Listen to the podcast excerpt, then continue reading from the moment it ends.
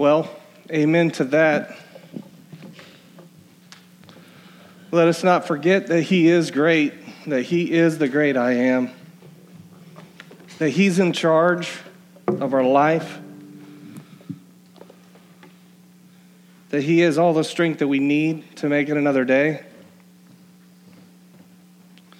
I got a lot of books up here, and this thing's really small for what I'm about to, to do, so forgive me.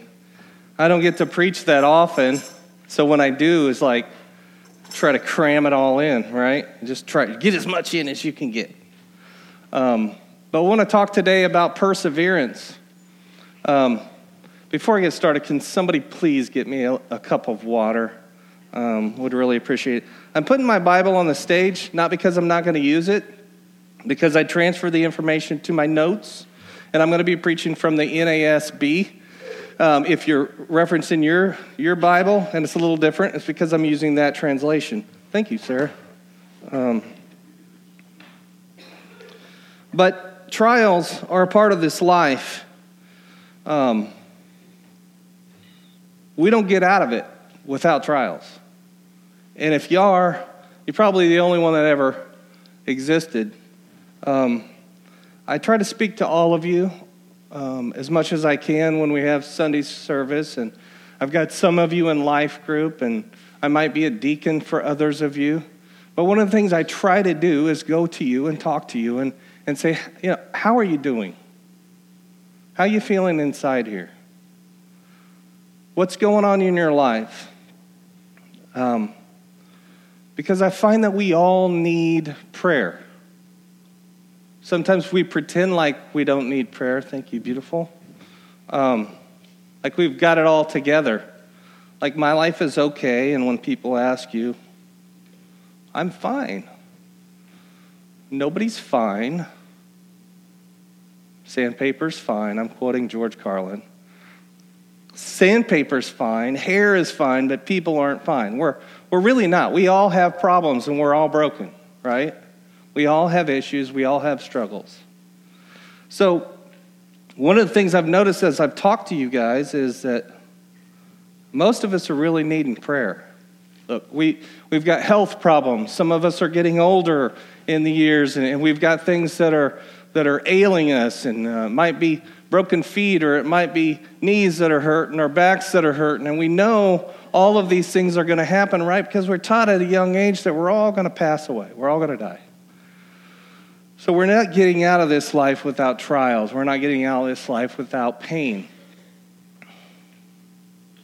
And we're also not getting out of this life without spiritual attacks. And a lot of us are dealing with spiritual attacks. Right? The enemy wants to attack us. Enemy wants to destroy us. He wants to kill us. He wants to get us off point. He wants to create division. He wants to hurt us. Why? Because we are moving in the direction of Christ. We are following Christ. So we won't, as long as we're following Christ, have a life of bliss every single day. We won't have perfect lives. It just, it's, it's not going to exist. So we really have to pray for each other, right? We say that sometimes. Maybe we got prayer chains and we'll say, I'm praying for you. But let me ask you a question. Are you stopping, if you're not stopping right then, and praying for your fellow church members or people that are lost or people in this world, if you're not stopping right then, is it an empty promise? I can tell you that Lou and I do pray for you. Um, sometimes that's all I, we have to give you is our prayer. Sometimes we can't help you with your problems, but we can pray for you, and we can all pray for you. Um, so, perseverance is um, something that we all have to have in this life because we're Christians and we're going to be attacked, and the world doesn't like us. They hated Christ, they're going to hate us, right? So, we have to persevere. And so, we're going to be in James, in the first chapter of James, verses 1 through 12. But before I get started, and going through uh, uh, the scripture itself, I want to give you a little bit of background. I want to give you a little bit of context. James was written about 44 AD. It was probably the first New Testament book ever penned or written down. Okay? It, um, Most scholars call it Proverbs of the New Testament. So we get a lot of wisdom. We got a lot of stuff in there. It's practical book. It's a book of practical truths, things we can apply to our lives and we can use. James kind of wanders off topic sometimes, and he's going to do that in these first 12 verses that we're going to go through. He's going to do a little bit of wandering. It is the first book that I generally ask people to read if they want to say if they say, "Hey, I want to I want to read the Bible." This is usually the Bible I point them or the book I usually point them to, either this or or or John. So, um, it was written to the Jews. The Jews are dispersed. They are under persecution and they are broken apart and they're dispersed all over the world. Okay, so their church is broken. Likely, it could be for a couple of reasons, scholars will say, because Stephen was martyred, and so shortly after that, the church broke apart because of that. Or it could be because Herod Agrippa was attacking the church and he wanted to kill the Jews. Okay? So they're dispersed and they're living in trials. They're fearing their life. So when James writes to the Jews, and there were some Christians mingled in at that time, He's writing to them to encourage them because they are under trial. They're being persecuted, right? People want to kill them. James himself was martyred. James was taken to the top of the temple and he was pushed off to die. But when he hit the ground, he didn't die. And so the, the mob came around him and started beating him to death. And you know what he did? He was praying for the people that were trying to murder him. That's trial. That's suffering. That's pain. The kind of person we, uh, persecution we as Christians face in America, let's be honest, is nothing compared to what some of these first century church people had to go through. So when James is talking about trials, he's talking about life or death situations. He prayed so often that people called him Old Camel Knees because his knees were so calloused, he was praying all the time. He knew what a great weapon it was against the enemy.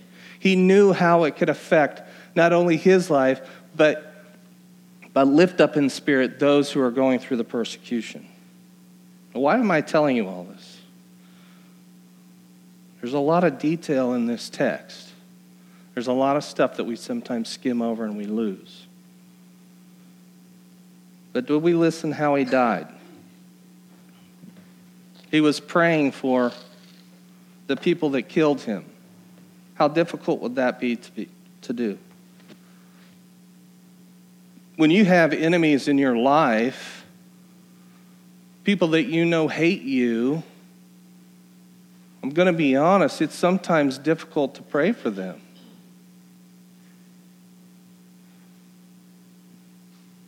But that's what James did. And that's what Christ did. And that's the message, right?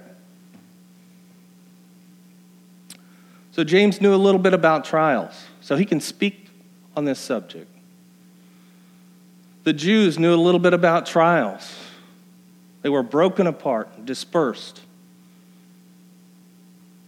The main point of the sermon today, if you, if you, if you remember anything, as Brian says, I want you to remember this that our faith can be tested by trials and suffering, but, but perseverance gives us access to the crown of life.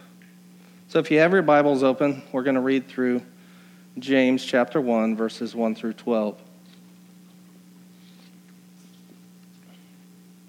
James, a bondservant of God and of the Lord Jesus Christ, to the 12 tribes who are dispersed abroad, greetings.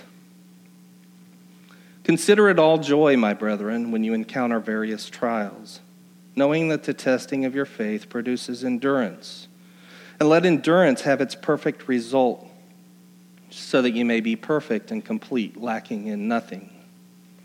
But if any of you lacks wisdom, let him ask of God, who gives to all generously and without reproach, and it will be given to him.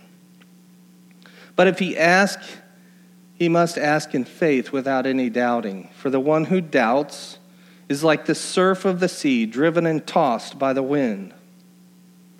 For that man ought not to expect that he will receive anything from the Lord, being double minded, unstable in all of his ways.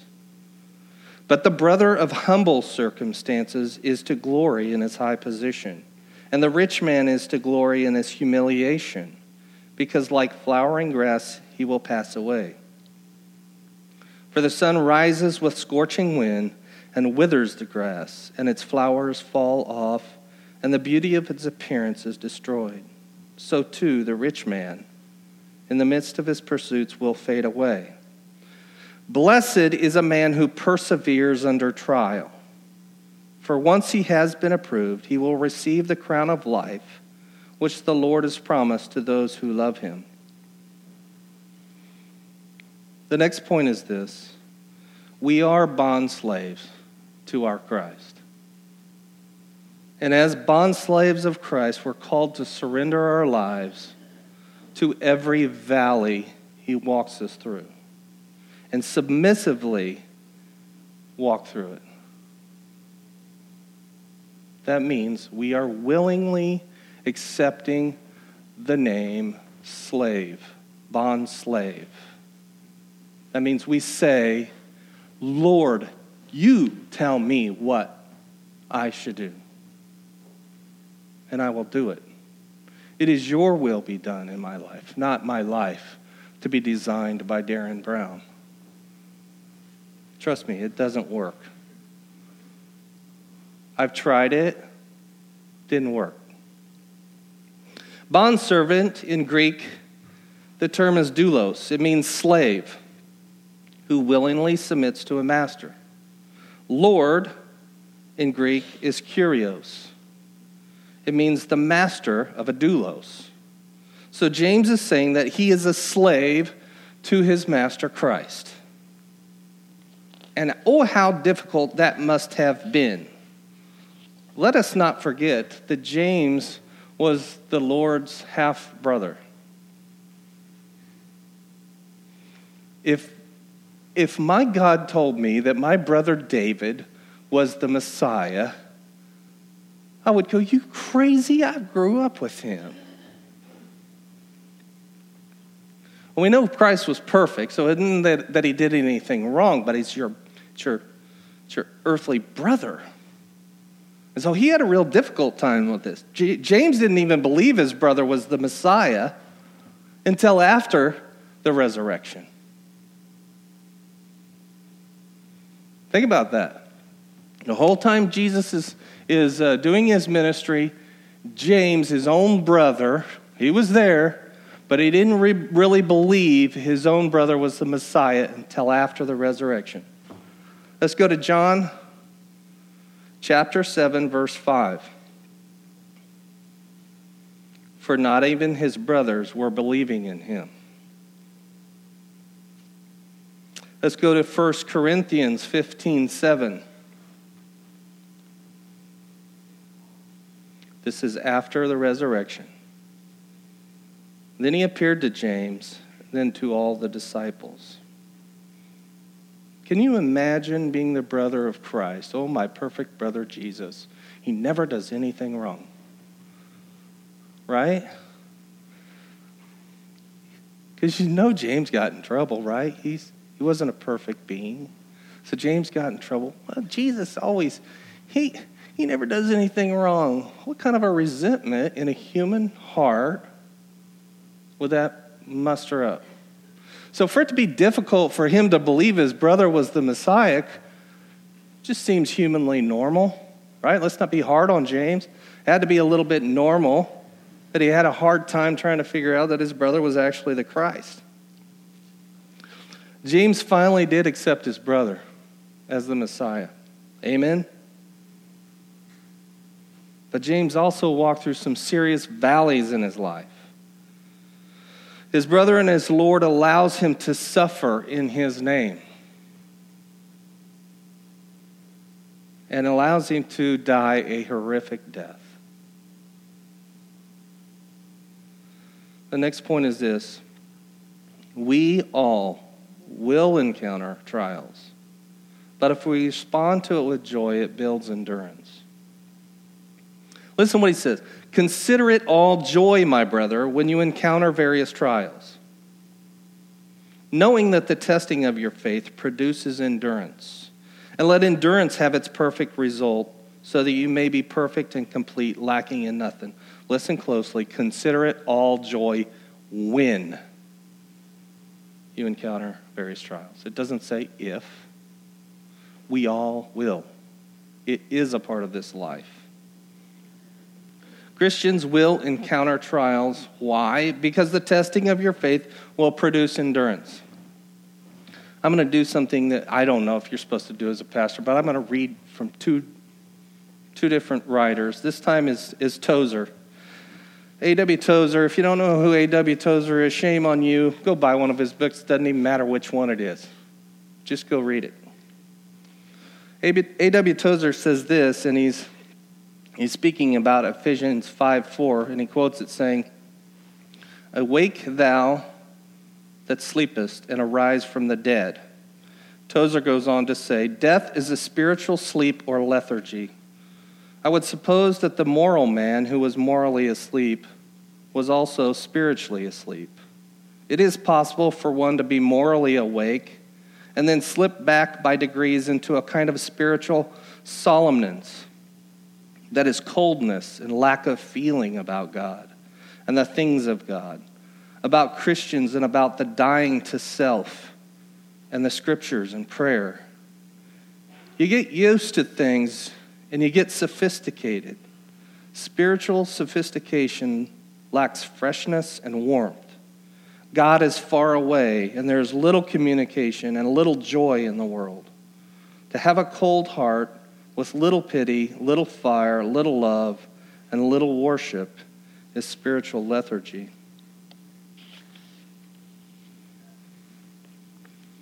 There's going to be moments in our walk with Christ where things are difficult.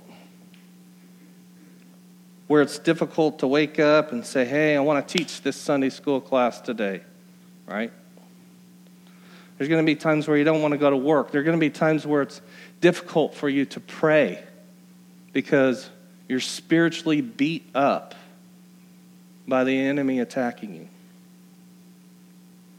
Listen again. And let endurance have its perfect result so that you may be perfect and complete, lacking in nothing. By raise of hands, how many of you have dealt with trials in your life? If you didn't raise your hand, the only one that shouldn't have raised her hand is maybe baby Esther, but she probably had a few already anyway, right? So next week, we will do a sermon on lying. it's only fair. I know you're raising your, your hand in your heart. That's fine. No big deal. We are going to encounter trials. So here's, here's me breaking the sermon rules. I'm going to read again from Oswald Chambers. Listen to this. If you don't have this book, The Utmost for His Highest, I would encourage you to get this also. It's the best devotional out there, period, by my, by my estimation. Um, this devotional was taken from Mark 9, verse 2, where Mark, Mark describes the transfiguration. Jesus took Peter, James, and John up on the mount, and he appears to them in a light, right? And glowing, he's Elijah and Moses appear at the same time, right? So this is what this is what Chambers is writing about. These, this verse. We have all had times on the mount when we have seen things from God's standpoint and have wanted to stay there. But God will never allow us to stay there. The test of our spiritual life is the power to descend.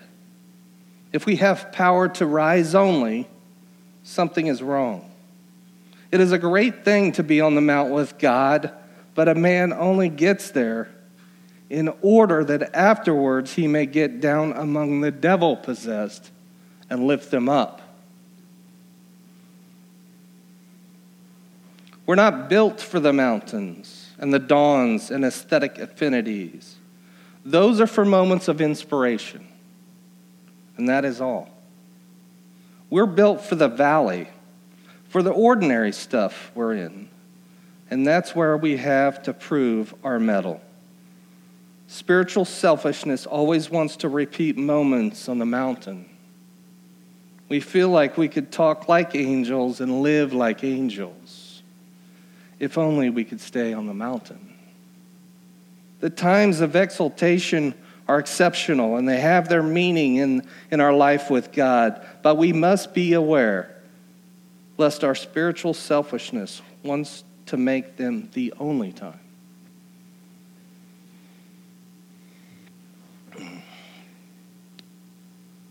Joy doesn't mean we, we walk through trials with a cheesy smile on our face. That's not humanly possible. It doesn't mean you're not going to cry when a family member dies or goes through suffering of their own. It doesn't mean we don't have any fear in our heart when that next big thing is coming up on the horizon. It doesn't mean we don't have any anxiety in our life. Joy produces patience and endurance because it is an act of faith. The next trial is easier because of the one we just endured. Right? If we have faith in that trial, we grow. And so the next thing that comes up, we have a little bit more faith for the next thing and the next thing. But what that means is during that first trial, we, we have to experience this joy, this faith, this trusting in our God. Joy is the gas in your tank. The next point is this trials should lead us to faithfully seek God's wisdom in prayer and in study.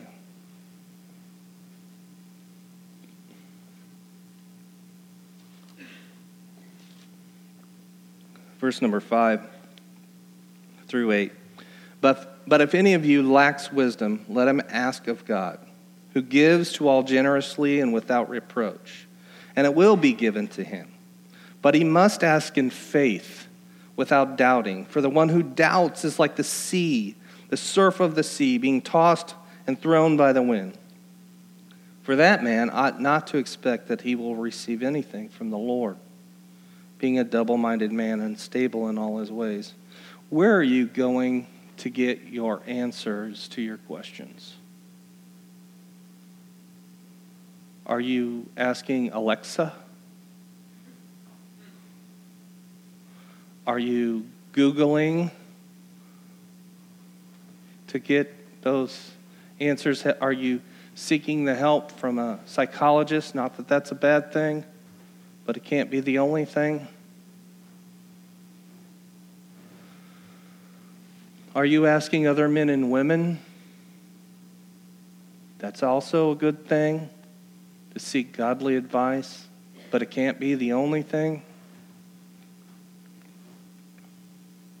You're going to be able to find some answers to your questions. You can, you can ask Alexa. You can ask Google. You can ask other men and women. But you are not going to find wisdom in those things. Wisdom comes from God Himself.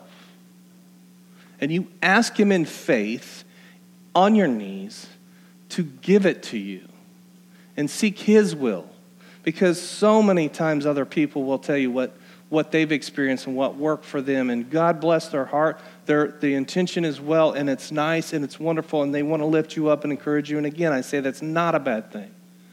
But we need to go to our Lord because He's the only one that can help us with the difficulties of our life.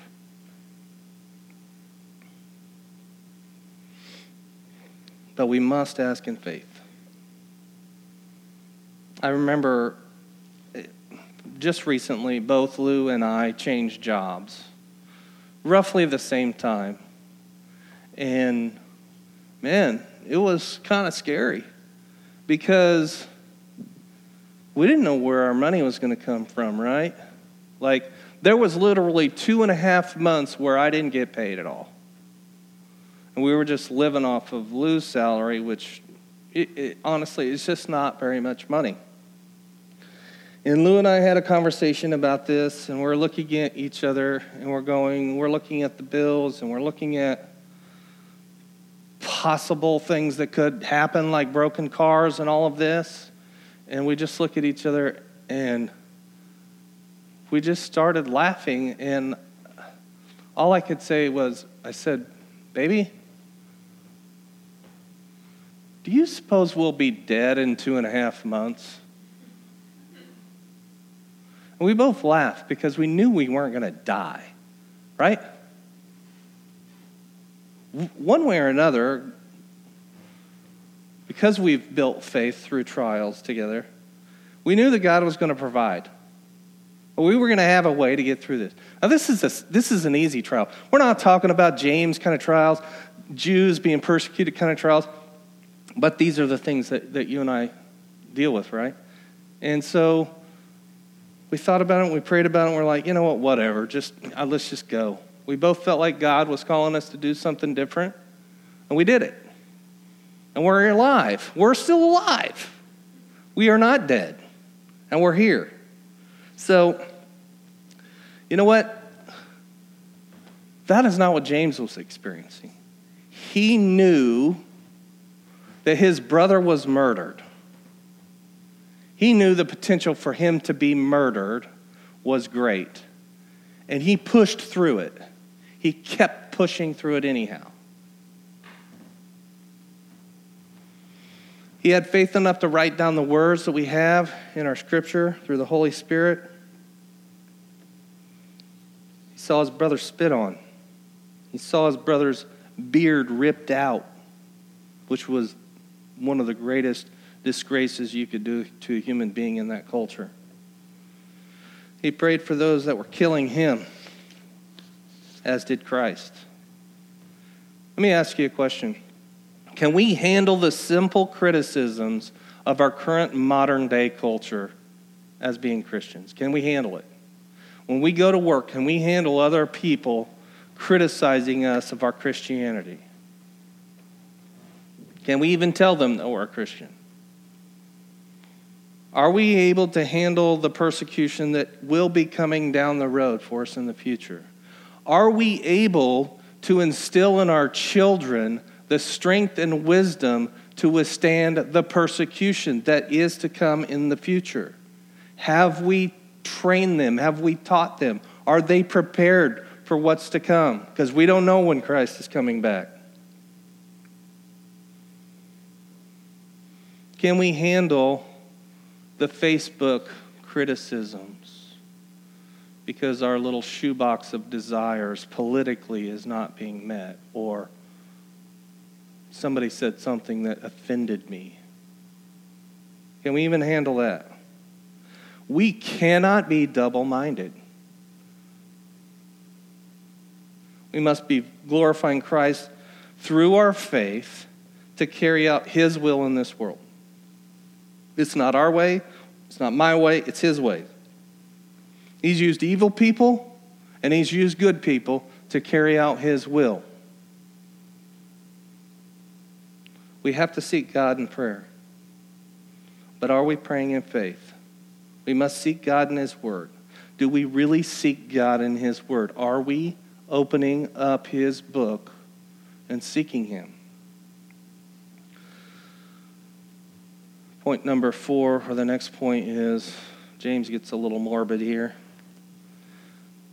Whether we are rich or poor, our lives should glorify our living God because we are all dying. More or less, what he's saying. Verse 9, but brother of humble circumstances is to glory in his high position. And the rich man, for, by the way, you guys, the numbers in our Bible I know why we have them there. But in this instance, it really is one thought from verse 9 and verse 10. It is really one sentence. So let's not separate them two like they're two separate thoughts. They are one separate, one thought. And he says, Brother, But the brother of humble circumstances does the glory in his high position, semicolon, and the rich man is to glory in his humiliation, because like a flowering grass he will pass away. For the sun rises with scorching wind and then withers the grass, and its flower falls off, and the beauty of its appearance is destroyed. So to the rich man in the midst of his pursuits will fade away. Trials will make all believers equally dependent on God. We are all passing away from the moment we're born. The poor need to glorify God if he exalts them. The rich need to glorify God if he humbles them. God gets the glory in all things. Everything in this life is fleeting. Every year in Missouri, we get to watch the seasons change. We get to watch the flowers bloom and the red buds bloom, and then we get to watch them die. And then in the fall, the trees die. And in the middle of the summer, we get to see all the weeds come to life. And then in the fall, they die. Life is always around us life and death, life and death.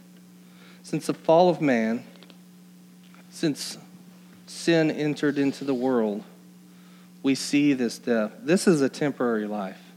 And yet, some of us put all of our cards on the table of this world all of our cards on what's happening right now in our life, what's happening in my world. The question is where do you want to live? Do you want to live with Him or do you want to live separate from Him? We have to remain steadfast and we must persevere in this difficult life. We must have faith in the only God, the only God Point number five is this there are blessings on the backside of enduring temptation for those that love God. Verse 12 says, Blessed is the man who perseveres under trial. For once he has been approved, he will receive the crown of life which the Lord has promised to all those who love him. Listen. Blessed are the men who endure trials and temptations. If you love him, you will endure these trials are the umbrella of faith. He doesn't say blessings come easy, ever. The terms used are endure or persevere. This is not going to be easy. These terms allude to a difficulty. This life will be tough. It was tough for James, it was tough for those dispersed was awfully horrific for Jesus himself. Guys, we're going to have it. We're going to get it. We can't give up. We can't give up the fight. The fight is not over until we are glorified, until we stand in his presence. Every day, we need to pick up our cross. We need to follow him into the fight. And if it's difficult, know that you're probably on the right track.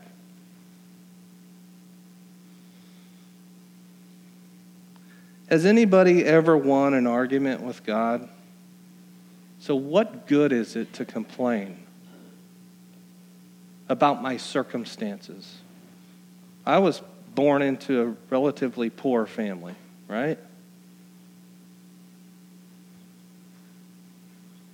What good is it for me to point at the rich guy and say, God, why did you give me this life? It ain't fair. Why did you give me mine? Because this is jacked up. This ain't cool. This ain't right. Have you ever won that argument with him?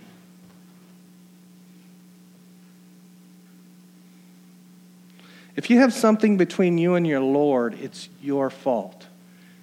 If there is a block or a wall between you and your Lord, you placed it there. He didn't place it there. He doesn't divide or create division between you and He. We do that. He's a perfect creation. excuse me, He's a perfect being who created us. He does want to see how we react to temptation, so He allows us to be tempted. Maybe today you don't feel God's presence in your life. You might be a Christian, but you haven't felt Him talking to you recently. Or maybe you don't have any faith at all. Maybe you never had any faith. Maybe death seems like peace to you because it's, it's final. But think about that. Death is final. When you are dead, it is over. There are no second chances for eternal life with God. When it's over, it is over. We all have a choice to make. I want you to listen to this next thing. Death ensures no more trials to find joy in. Is that a happy statement? Does that make you feel good inside? Is this it's one of those things that, oh yes, I want one more trial, right? But how do we know we're alive if we don't have pain? How do we know we're, we're doing anything if we don't have the next trial? The blessings come on the backside of those trials. Have you chosen faith? Do you trust that Jesus was who he said he was? James didn't believe early on, but he changed. He accepted Christ. He accepted that his brother really was the Messiah. Can we find joy in trials? It's a difficult thing. Can we find joy in pain and suffering in this sick, twisted world that we live in? Some of the things you see on TV or you hear about or you read about, there's a bunch of sick and twisted things happening. What are we doing with that? Are we saying, I don't want to have anything to do with you? Are we running to them and saying, What can I do to help you?